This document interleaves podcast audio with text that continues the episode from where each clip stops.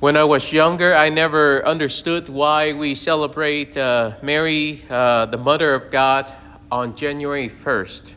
But let's go back and understand the historical lesson of why we call Mary the Mother of God. The Council of Nicaea was fighting against a heresy caused by Arius. It's called Arianism, where Arius and his supporters said that Christ is just a Christos, or another anointed, another Messiah that is to come to save Israel from the bondage of enslavement.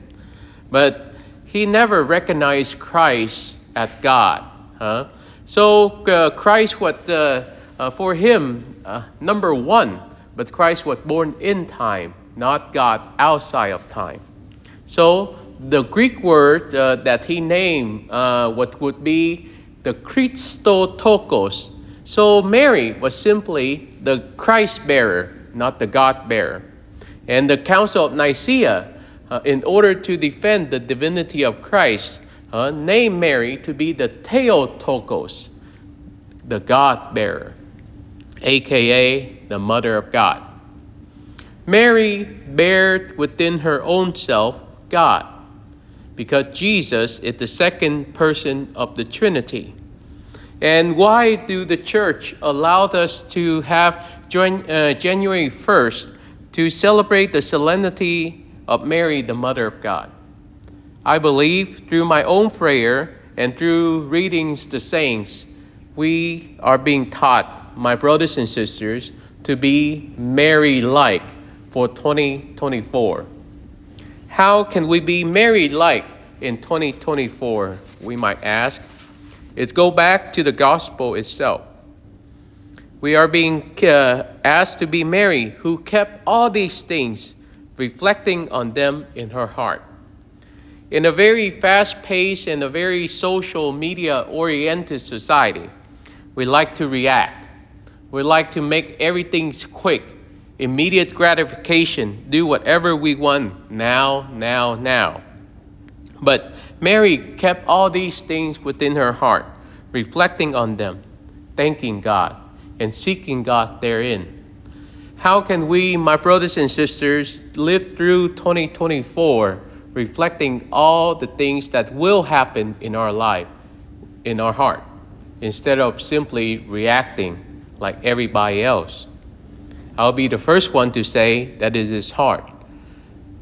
When things go right, it's easier to pray. But when chaos, when challenges, when life gets a little bit harder, or when people around us begin to like irks us or begin to push the right buttons, we get shorter on our fuse, and it's harder for us to reflect all these things that are happening in our life, within our heart. But yet, we are called to be Mary-like, to bear God in our words, our action, our life, and our deeds. And that's a challenge. That's a challenge that I think each and every one of us need to have as we begin a new year. How can we be more Mary for this world?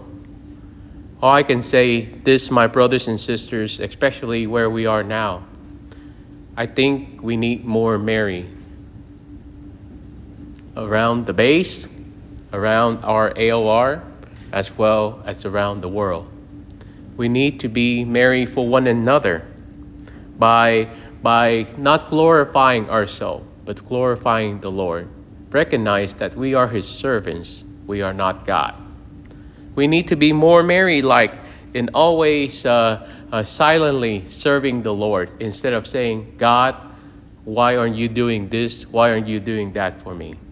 We need to be more Mary-like in being a little bit more patient, more kind, and more reflective upon what's going on, instead of being reactionary. We need to be more Mary-like at the end of the day, recognizing that God sees our heart. He loves us, and He wills our good, instead of just the worldly, materialistic, or socialistic goods. We need to be Mary as we begin 2024, and we begin this by recognizing just that she is the Mother of God, she is also our mother, the mother of the church, the one we can turn to, the one that we can ask for her an intercession, the one who will hold our hand and lead us back to Christ, her Son, the one who loves us from the beginning.